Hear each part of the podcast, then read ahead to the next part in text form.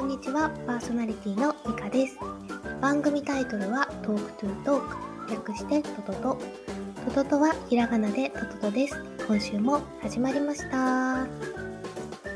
先週の金曜日に鉢植えしていた原種チューリップのペパーミントスティックが開花しました。シャープ2のトトトで3月中旬ぐらいに配信したものですね。ここで芽が出たよってお話をしていたんですけどその花です。でこの花私が一番好きな花でございましてもし花に生まれ変われるならこの花がいいなって思っているくらい敬愛しております。本日はそのペパーミントスティックに恋文を綴ってまいりましたのでその文を読み上げる形で番組を進行するという狂気の回でございます。この狂気にお付き合いくださる方はぜひ聞いてください。どうぞ。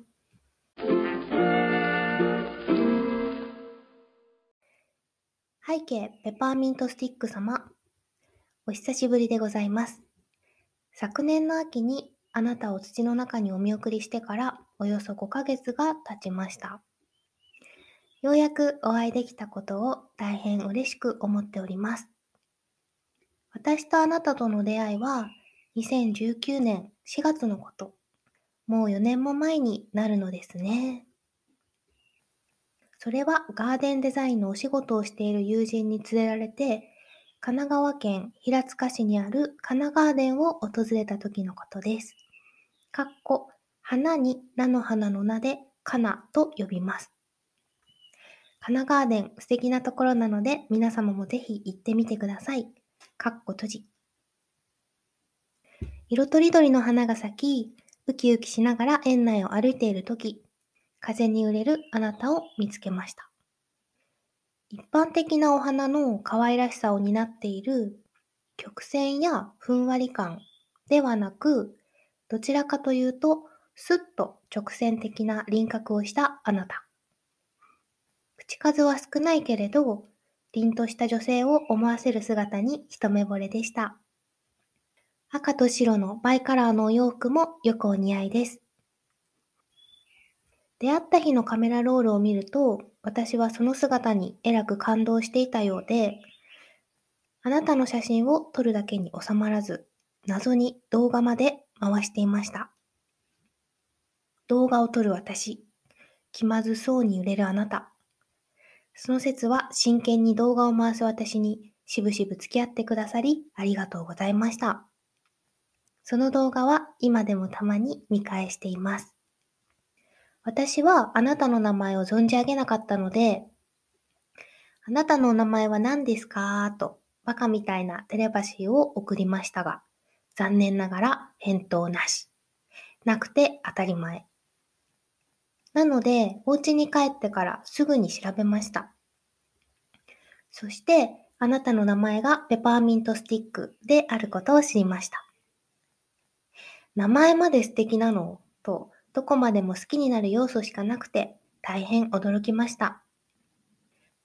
そして、その名前を見た瞬間、大滝栄一のペパーミントブルーが脳内に響き渡りました。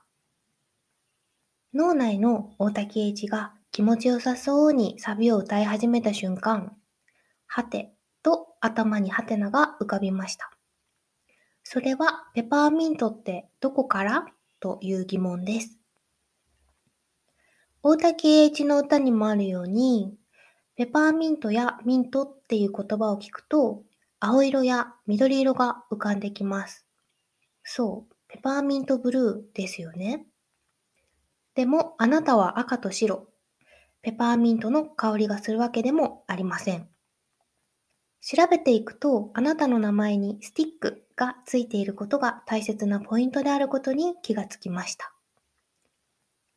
ペパーミントスティック。そう、赤と白のしましま模様のステッキ型をしたキャンディーのことです。クリスマスになると、どこからともなくやってきては、街中にあふれるあの可愛らしいキャンディーです。私はなるほどなぁと膝を打ちました。そして、あなたにはそっくりな双子がいることも知りました。その名もレディー・ジェーン。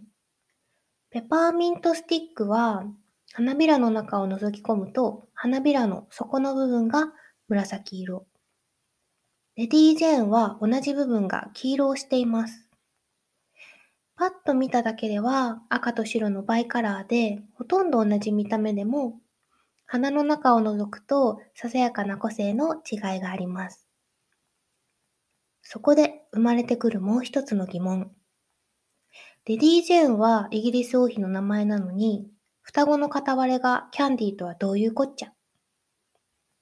でも私はペパーミントスティックという名前が大好きであります。つぼみが上がってきて、ペパーミントスティックの花弁が初めて開くとき、光が生まれる瞬間のように綺麗です。そして背筋を伸ばし、こちらを見つめる姿に、いつも息が止まってしまうくらい恋焦がれています。今年は15輪の花が咲きましたが、来年は分休して、より多くの光が生まれることを願っています。ケー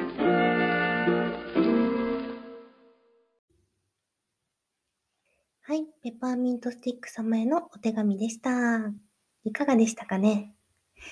この背景〇〇様シリーズ、植物で続けられたら面白いかななんて思っています。あと、リスナーさんの背景〇〇様も聞きたいですね。リスナーさんが敬愛する人ではなくて物への手紙です。例えば、そうだな背景おはぎ様とか、背景ロケット鉛筆様とかですかね。はい。コーナー化したいですね。お便り待ってます。読みたいです。今回は私の狂気にお付き合いいただきありがとうございました。私、植物を見るときって、だいたいこんな感じの思考になっています。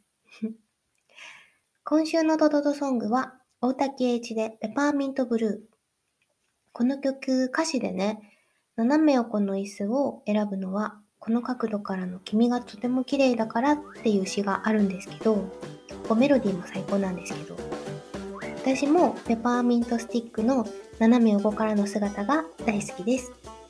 それでは、さようなら。